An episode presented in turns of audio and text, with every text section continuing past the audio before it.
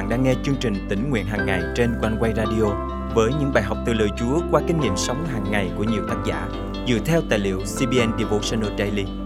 Ao ước bạn sẽ được tươi mới trong hành trình theo Chúa mỗi ngày.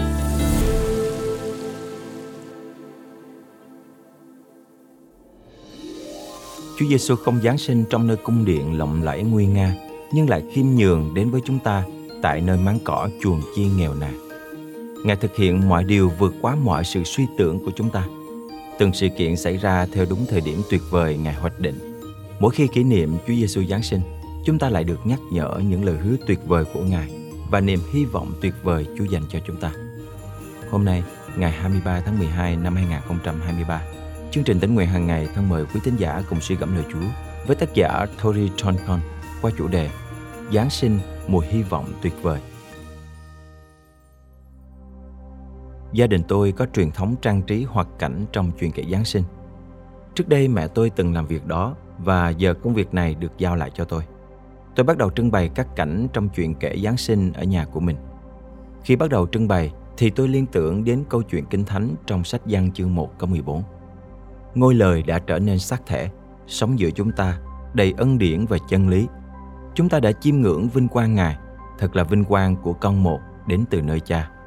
Nhưng đối với tôi, tôi thường ngạc nhiên vì sao đấng cứu chuộc lại được sinh ra trong hình hài của một đứa trẻ.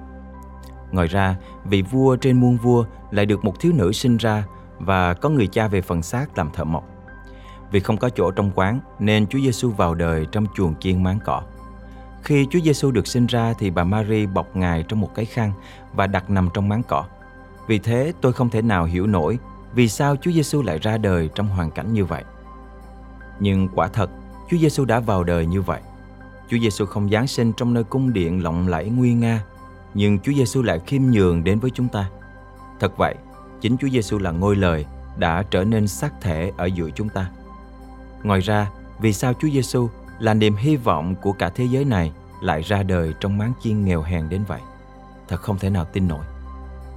Vì tôi thường trưng bày các cảnh trong lễ Giáng sinh nên tôi quen thuộc với cảnh Chúa Giêsu được bọc bằng khăn nằm trong máng cỏ. Vì thế, khi bắt đầu trưng bày các cảnh đó, tôi thường nghĩ đến chương trình của Đức Chúa Trời không giống như những gì chúng ta suy nghĩ. Ngoài ra, lời Chúa trong Kinh Thánh còn cho chúng ta biết nhiều điều lạ lùng hơn nữa, chứ không chỉ riêng sự kiện Chúa Giêsu được sinh ra, bọc bằng khăn và nằm trong máng cỏ. Thật vậy, khi tiên tri Habakkuk kêu cầu Đức Chúa Trời giải cứu, thì Đức Chúa Trời phán rằng: Hãy nhìn vào các nước và để ý xem, hãy kinh ngạc và sững sờ, vì ta sắp làm một việc trong thời các con. Dù có ai thuật lại, các con cũng chẳng tin.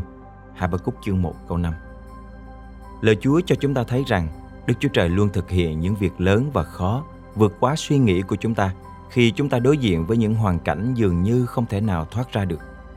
Vì thế, dù năm nay chúng ta có thể trải qua những chuyện không như chúng ta mong đợi, nhưng mùa lễ Giáng sinh năm nay nhắc cho chúng ta nhớ rằng đời sống theo Chúa là đời sống bước đi bởi đức tin và nhận biết rằng Ngài thực hiện mọi điều trong chương trình của Ngài.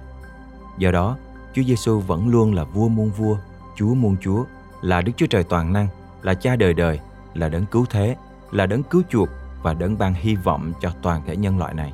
Vì thế, dù chúng ta đối diện với những nghịch cảnh thì hãy tin chắc mọi sự hiệp lại làm ích lợi cho những ai kính mến Ngài, y như sứ đồ Phaolô đã viết trong sách Roma chương 8 câu 28 rằng: Chúng ta biết rằng mọi sự hiệp lại làm ích cho những ai yêu mến Đức Chúa Trời, tức là cho những người được gọi theo ý định của Ngài.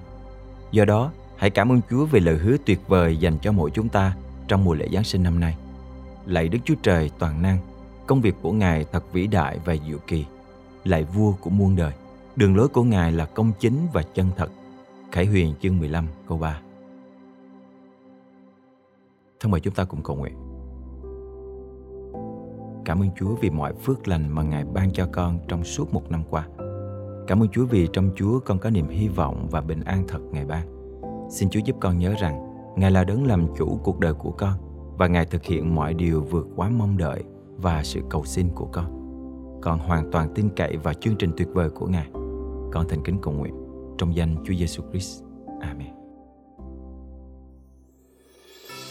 Quý tín giả thân mến, đời sống theo Chúa là đời sống bước đi bởi đức tin và nhận biết rằng Ngài thực hiện mọi điều trong chương trình của Ngài.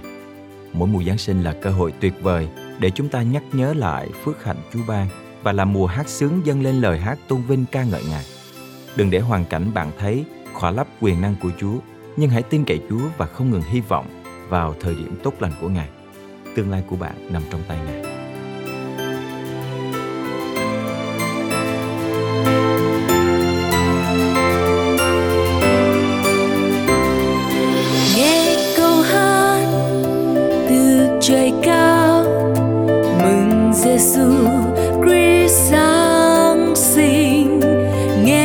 Nghe thiên